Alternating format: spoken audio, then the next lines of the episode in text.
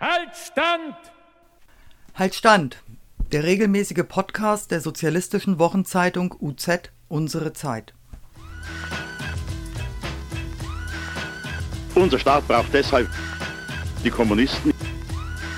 Kommunisten. Kommunisten. Herzlich willkommen, danke fürs Einschalten. Ihr hört den Podcast der sozialistischen Wochenzeitung Unsere Zeit. Mein Name ist Sebastian und unser Thema heute hat in den letzten Tagen viele Menschen beschäftigt. Derzeit laufen die Tarifverhandlungen im öffentlichen Dienst. Ein Großteil der Deutschen hat das in der vergangenen Woche gemerkt, als der ÖPNV, Kliniken und Kitas oder die Müllabfuhr bestreikt wurden. Gestreikt wurde deshalb, weil sich die Arbeitgeberseite in den ersten Verhandlungen keinen Millimeter auf die Gewerkschaften zubewegt hat.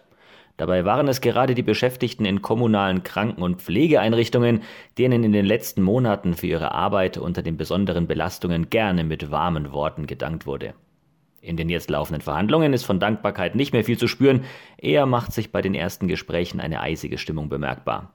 Wegen sinkender Gewerbesteuereinnahmen fühlen sich die kommunalen Arbeitgeber gezwungen, ihrem Verhandlungspartner indirekt mit Kündigung zu drohen. So zumindest lässt es sich verstehen, wenn Frank Wernicke von Verdi das Ergebnis der Verhandlungen zusammenfasst mit den Worten Nicht gekündigt ist schon gelobt genug. Wir haben mit Jutta und Sonja gesprochen. Jutta ist Betriebsrätin und Vertrauensfrau in einer Reha-Klinik. Sonja arbeitet als Erzieherin in einer Fördereinrichtung eines kommunalen Trägers. Jutta, wir haben in den letzten Monaten viel darüber erfahren, wie sich Arbeitsplätze und Arbeitsweisen geändert haben, wie Corona den Arbeitsalltag verwandelt hat. Einige hatten Kurzarbeit, andere waren systemrelevant und mussten Überstunden leisten. Wie war das bei dir? Also ich arbeite als Ergotherapeutin in einer Reha-Klinik, die auch einem Krankenhaus angeschlossen ist. Und wir hatten im harten Lockdown keine ambulanten Patienten, aber mittlerweile sind wir wieder bei einer Auslastung von so 50 Prozent. Auf der Station war es so, dass die voll belegt war mit deutlich schwereren Fällen und wir als Therapeuten haben da viel Betreuungsarbeit machen müssen oder auch können, weil man kann sich vorstellen, dass die Patienten deutlich psychisch mehr belastet waren in dieser Zeit. Keine Verwandtenbesuche waren möglich. Und wir haben so viel die Situation erklären müssen, beruhigen müssen oder auch Telefonate mit den Angehörigen vermitteln können. Die Arbeitsbedingungen waren somit für uns gänzlich anders. Wir konnten keine Gruppentherapien machen. Wir waren halt sehr nah bei den Patienten und in der Betreuung.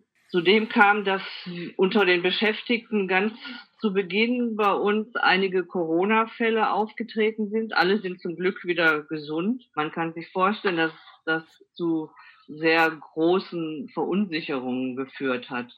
Zu Beginn war es auch nicht immer so, dass wir zu allen Zeiten ausreichend Schutzkleidung hatten. Wir hatten aber auch gemerkt, dass dadurch, dass wir als alles langsam wieder gelockert wurde, wir ähm, die Gruppen wieder möglich machen konnten, dadurch, dass wir Abstandsregeln einhalten, wir jetzt nun deutlich kleinere Gruppen haben und sehen, dass es ein sehr viel angenehmeres Arbeiten ist und sehr viel zielführender bei den Patienten auch. Also es hatte nicht nur Nachteile und zusätzliche Belastungen, sondern auch durchaus Vorteile, die gezeigt haben, wie schön das Arbeiten sein kann, wenn man nicht diesen großen Druck hat mit vielen Patienten und vielen Teilnehmern in einer Gruppe.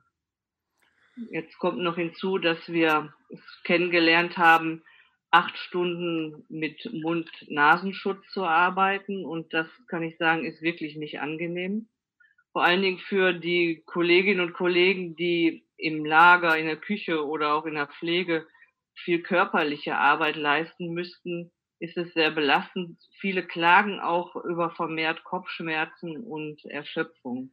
Also deutlich unangenehmer und viele Abläufe haben sich halt geändert und immer wieder in dem Prozess auch geändert. Also Betriebsrätin waren wir natürlich sehr gefordert in der Zeit. Wir mussten zusehen, dass wir gesetzliche Bestimmungen, tarifliche Regelungen die vom Arbeitgeber gerne ausgehebelt werden wollten, in dieser Zeit wieder einsetzen konnten oder darauf bestehen, dass sie eingehalten werden. Also wie zum Beispiel dass der Arbeitgeber dir nicht sagen kann, dass du in Überstunden gehst, ohne dass du dem zustimmst oder dass der Arbeitgeber dich bei Corona-Verdacht nach Hause schickt und dir dann anschließend den Urlaub dafür abziehen möchte. Also alles Stilblüten, die in dieser Zeit, die aufgetreten sind, die man sich auch nicht vorstellen kann, wie einfallsreich da die Arbeitgeberseite war. Viele Belastungen, viele Umstellungen, viele Dinge, die nicht deutlich geregelt waren oder jeden Tag anders geregelt waren. Also wirklich eine Zeit, die wir alle wohl nicht vergessen werden und die ja auch letztlich noch gar nicht vorbei ist für uns. Wir haben ja nach wie vor diese Hygieneauflagen und wir sind nach wie vor immer noch nicht da, wo wir normales Arbeiten uns vorstellen können. Gleiche Frage an dich, Sonja. Wie sah deine Arbeit zuletzt aus? Ich bin tätig in einer Einrichtung für Kinder mit Behinderung. Das sind ja Einrichtungen, die es nicht mehr allzu oft gibt im Zuge der sogenannten Inklusion in dieser Gesellschaft. Aber eben hier in unserer Kommune, die betreibt eben noch diese Einrichtung zusammen mit einer Schule. Und es ist halt so, dass Einrichtungen im Förderbereich durchgängig geöffnet gewesen sind, gerade auch während des Lockdowns. Und Trotzdem gab es Anweisungen, also diese ganzen Hygieneverordnungen, die galten selbstverständlich auch für uns. Das Problem dabei war natürlich, dass der Arbeitgeber seine Pflichten hier eher weniger erfüllt hat. Also wir standen da und hatten eben keine Masken und die mussten dann selbst hergestellt werden. Also in, in diesem Falle änderte sich tatsächlich das Arbeitsfeld und die Arbeitsweise von Kolleginnen und Kollegen. Also die, die nähen konnten, die haben sich dann hingesetzt im Nachtdienst und haben Masken genäht für uns und auch für die Kinder und was eigentlich sonst nicht so zu dem Aufgabengebiet einer Erzieherin oder auch also einer pädagogischen Fachkraft gehört. Auch das Bereitstellen von so bestimmten Dingen wie Desinfektionsmitteln und so weiter. Das ging sehr, sehr schleppend voran und wir mussten uns dann immer selbst behelfen, immer in der Hoffnung, dass halt nicht so viel passiert. Und ich meine, es ist dann auch so, dass in einer Fördereinrichtung mehr von diesen Dingen vorhanden sind und auch also sowieso schon ansonsten benutzt werden, außer eben Mundschutz. Das war für, ist auch für die Kinder sehr gewöhnungsbedürftig gewesen weil wir haben eben auch Kinder mit, mit seelischer Beeinträchtigung und dort macht sich das bemerkbar. Und ansonsten haben sich auch die Arbeitszeiten etwas geändert. Das ist jetzt natürlich wieder ganz anders. Aber es war immer im Großen eine sehr große Unsicherheit da, auch wenn es vom Kultusministerium Rundbriefe gab, die bestimmte Anordnungen eben getroffen hatten. Aber die Umsetzung da sind oftmals auch die Leitungen allein gelassen worden. Also es wurde einfach so vorausgesetzt, dass das jetzt zu geschehen hat. Und zwar wurde da auch ganz wenig Zeit eingeräumt. Zum Beispiel die Zeit nach dem Lockdown, als es langsam wieder anlief, die, also dass, dass man mehr Kinder wieder aufnehmen konnte. Das ging ganz schnell. Wir hatten, also da hatten die Kolleginnen, also die Leiterinnen und Leiter meistens nicht wirklich Zeit, um die äh, Richtlinien umzusetzen und natürlich auch oftmals eine, die Bedingungen dazu, weil es das pädagogische Konzept vielleicht auch nicht hergegeben hat. Auch bei uns war das so. Und das ist, hat sich bis heute fortgesetzt. Es ist so, dass es, es dürfen ja eigentlich keine, nach wie vor keine Vermischungen stattfinden. Man kann solche Dinge einfach in dem, in den Berufen nie ausschließen. Und es ist auch so, dass wir nach wie vor nie wirklich getestet werden, obwohl das versprochen worden ist. Am Ende stellt sich das immer so als eine Art Mogelpackung heraus, wenn jetzt gesagt wird, nach den Sommerferien werden Erzieherinnen getestet. Die sollten nach den Sommerferien alle getestet werden, aber die Einschränkung besagt, nur wer in den letzten 72 Stunden irgendwo unterwegs gewesen ist. Ne? Und alle anderen werden nicht getestet.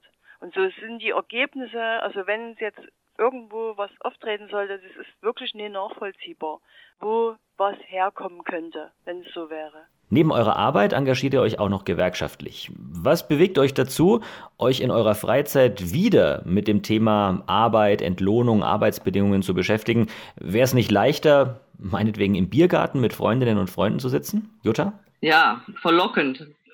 Aber Ich vertrete natürlich auch zuerst meine Interessen. Also es sind ja meine Arbeitsbedingungen, die ich verbessern will, die mich dazu bringen sollen, dass ich auch gesund zur Rente komme. Also eigentlich auch meine ureigenen Interessen, die ich vertrete. Und während viele meiner Kolleginnen oder Kollegen das ja individuell regeln, indem sie vielleicht die Stelle wechseln oder auf Teilzeit gehen und damit Einbußen im Einkommen hinnehmen, unterscheidet mich von diesen Kollegen die Erkenntnis, dass wir halt nur gemeinsam und mit einer starken Gewerkschaft Veränderungen durchsetzen können. Nimmt man die fortschreitende Ökonomisierung des Gesundheitswesens, ähm, so entsteht ja in allen Krankenhäusern und Reha-Kliniken ein enormer Druck. Wir erleben das ja durch Arbeitsverdichtung mit weniger Personal mehr arbeiten oder durch Ausgliederung und damit so wie als auch bei uns im Haus aktuell anstehend, der Versuch, dass der Arbeitgeber durch diese Ausgliederungen nochmal die Tarife gerade für die Bereiche, die sowieso nicht gut bezahlt werden, wie Lager, Reinigung, Küche, nochmal halt zusätzlich absenken will. Und solche Angriffe, die unsere Arbeitsbedingungen und unser Geldbeutel angehen, die kann man halt nicht individuell abwenden und wir können es nur machen, indem wir zusammenstehen und uns nicht weiter aufspalten lassen in der Belegschaft. Also die Abwehr von diesen Ausgliederungen und Arbeitsverdichtungen, die wird uns nur gelingen, wenn wir halt zusammenstehen und letztlich auch streikfähig sind. Die Erfahrung, die ich gemacht habe, ist, wenn man sich engagiert im Betrieb, wenn man versucht, die Belegschaft zu einen und mit einer Stimme zu sprechen, dass es doch auch deutlich das Arbeitsklima verbessert. Also ich arbeite gerne in, in Kollektiven, in Bereichen, wo wir uns einig sind, wo wir uns aufeinander verlassen können. Und das erleichtert mir das Arbeiten, es macht mehr Spaß. Und wenn wir dann mit den Kollegen und Kolleginnen abends noch ein Bier trinken können, im Biergarten sitzen, das kommt auch vor, dann kommen wir alle auf unsere Kosten und ich auch. Also es ist nichts, was nur eine zusätzliche Belastung ist, sondern es macht auch Spaß. Sonja, Biergarten wäre leichter, oder? Das wäre natürlich leichter, würde ich auch gut finden, aber also erstmal ist es auch eine Sache, die mit meiner Person zusammenhängt. Ich, ich bin so, dass ich gerne mich auch für andere engagiere und ich habe mir immer gesagt, wenn meine eigenen Kinder raus sind, also aus dem Gröbsten raus, wie man so sagt, werde ich mich wieder gesellschaftlich engagieren. Das ist mir erstmal ein inneres Bedürfnis. Und natürlich haben sich die Verhältnisse dermaßen verändert. Nach 30 Jahren Annexion der DDR ist es einfach klar, dass einem nichts, aber auch gar nichts geschenkt wird. Und ähm, wie gesagt, das wird nie von alleine. Ich weiß, dass ich, ich habe viele Kolleginnen und Kollegen, die das tatsächlich so sehen, dass sie lieber eben im Biergarten sitzen so. Es ist auch ihr gutes Recht. Und es ist ja auch so, dass die alles, was Gewerkschaften erkämpfen, das gilt für alle. Das ist eben die, die Kröte, die man einfach dabei schlucken muss. Aber es geht hier nicht nur um, um uns, sondern es geht auch um, das, um die Gestaltung des Arbeitslebens in der Zukunft. Und Klassenkampf wird von oben geführt, und zwar mit aller Stärke, und man muss dem etwas entgegensetzen, das, auch wenn es schwerfällt. Jutta, was weißt du über das bisherige Angebot der Arbeitgeber und was löst dieses Angebot bei dir aus? Ich glaube, das kann man ganz kurz zusammenfassen. Es ist nichts bei einer langen Laufzeit was löst das bei mir aus?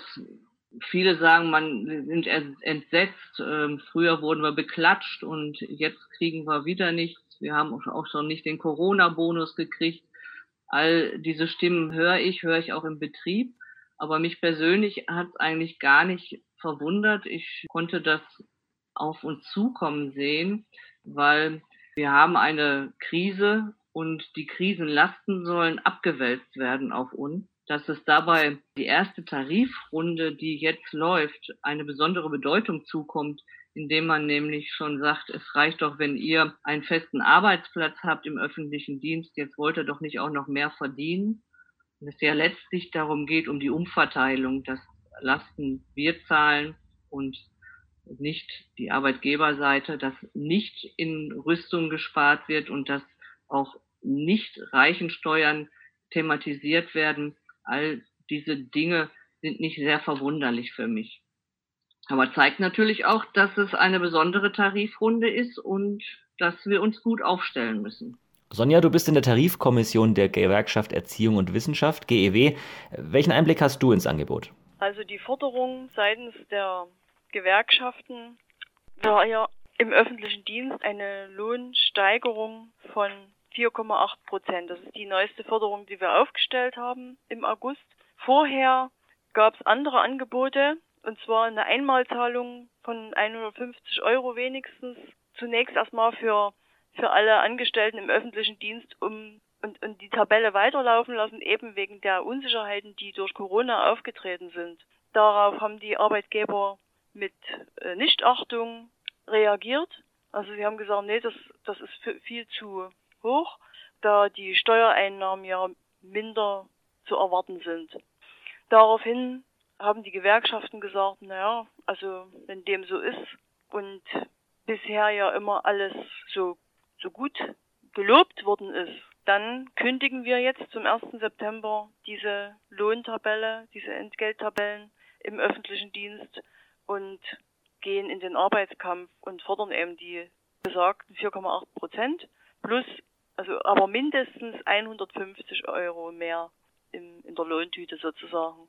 Und eine Nebenforderung ist die Angleichung der Arbeitszeit von Ost und West, nämlich gerade im, im Sozial- und Erziehungsbereich, dass alle 39 Stunden arbeiten und nicht wie ähm, bisher nach 30 Jahren äh, der sogenannten Angliederung der DDR, die also dass jetzt immer noch Erzieherinnen und Erzieher 40 Stunden im Osten arbeiten müssen für das gleiche Geld wie Erzieherinnen und Erzieher im Westen bei 39 Stunden Arbeitszeit. Die Arbeitgeber haben ja nach wie vor nicht reagiert. Die zweite Runde ist zu erwarten im, ja, im, am nächsten Wochenende, am 19. und 20. September. Und bisher liegt also kein Angebot der VKA vor. Und das ist eine ganz schöne, also ganz schöne Frechheit, Erstens mal, am Anfang hieß es ja, ihr seid unsere Helden. Und es wird auch sehr gerne mit diesem Begriff Systemrelevanz jongliert. Da ist auch zu erwarten, dass das vielleicht mal noch so eine, so eine Klassenkampfansage sein könnte, weil sollte es doch zu Streiks kommen, könnten die Arbeitgeber auch noch diesen Begriff Systemrelevanz dazu nutzen, zu sagen, na, weil ihr systemrelevant seid, dürft ihr gar nicht streiken. Also auch dieses wieder als Klassenkampfinstrument von oben einzusetzen. Und deswegen verwehren wir uns inzwischen auch gegen diesen Begriff Systemrelevanz, weil wir sind eben unentbehrlich ne, in solchen Situationen wie, wie jetzt gerade. Und es ist auch nach wie vor, also die, die Eltern betrifft das, die froh sind, dass sie ihre Kinder tagtäglich gut aufgehoben wissen und dann auf Arbeit gehen können. Und es ist auch eine große Angst, wenn so Fälle wie Quarantäne und so eintreten. Also dann ist es auch zu merken, wie wichtig eigentlich dieser Beruf ist, der Erzieherin und des Erziehers. Wie bereitet ihr euch und eure Kolleginnen und Kollegen auf die nächsten Wochen vor? Also wir sind sehr weit in unseren Vorbereitungen, weiter als sonst und das stimmt mich sehr zuversichtlich. Wir sind sehr systematisch diesmal dran gegangen. Äh, Verdi hatte die Tarifrunde einge leitet mit Gesprächsbogen, die wir verwandt haben mit den Gesprächen in den Abteilungen mit den Kolleginnen, wo wir abgefragt haben, welche Themen sind euch wichtig, aber auch schon abgefragt haben, wie weit bist du bereit, dich in diesen Arbeitskampf mit einzubringen. Und da gab es sehr unterschiedliche Reaktionen von, ich gucke mir die Sache an, ich äh, spreche mit meinen Kolleginnen darüber oder ich bin streikbereit.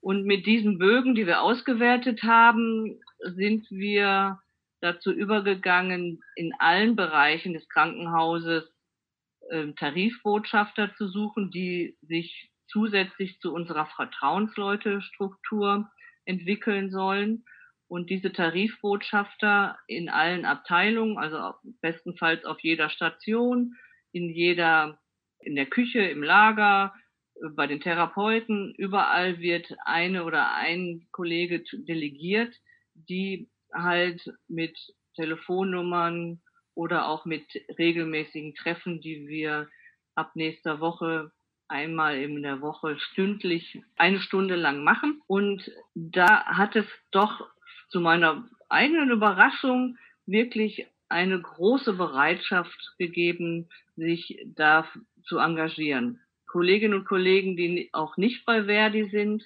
die noch nicht gestreikt haben, die gar nicht die Erfahrung haben, wie so ein Arbeitskampf läuft, ließen sich überreden, ähm, doch mitzumachen. Wir haben einen äh, Arbeitsstreiktag gehabt, auch das kannte ich nicht dass man zunächst die Aktiven in den Streik ruft, einen Tag und die Aktiven dann das Haus besuchen, nochmal in die weißen Flecken gehen sozusagen und die äh, Kollegen dort informieren über unsere Forderungen, über unsere nächsten Schritte und auch konkret fragen, seid ihr dabei? Könnt ihr jemanden schicken, der für euch spricht? Und seid ihr auch streikbereit? Wir haben auf den Stationen Abfragen mit Punktesystemen gemacht, wer streikbereit ist. Und in allen Tabellen, die ich gesehen habe, waren die, die roten Punkte, die also signalisiert haben, wir sind streikbereit in der deutlichen Mehrheit. Jetzt kommt es natürlich darauf an, dass wir für den ersten Warnstreik auch gute Notdienstverhandlungen umsetzen, aber auch mit der, mit dem Wissen darum, dass man auf den Stationen einen Rückhalt hat und auch mit den Erfahrungen der Kolleginnen, die sagen, wo man ein Krankenhaus bestreiken kann und wer bereit ist dazu, bin ich ganz zuversichtlich, dass wir einen erfolgreichen ersten Bahnstreiktag hinbekommen gehen mit Gesprächen an die Kolleginnen und Kollegen ran. Die Situation ist ja sowieso eine solche, dass dass viele eigentlich auch empört sind über die ganze Vorgehensweise. Auch dass zum Beispiel über Erzieherinnen und Erzieher in Medien eigentlich so gut wie gar nicht berichtet wird, obwohl viele eben durchgängig gearbeitet haben. Es ist aber trotzdem schwierig. Also wir hatten heute gerade wieder eine gewerkschaftliche Zusammenkunft.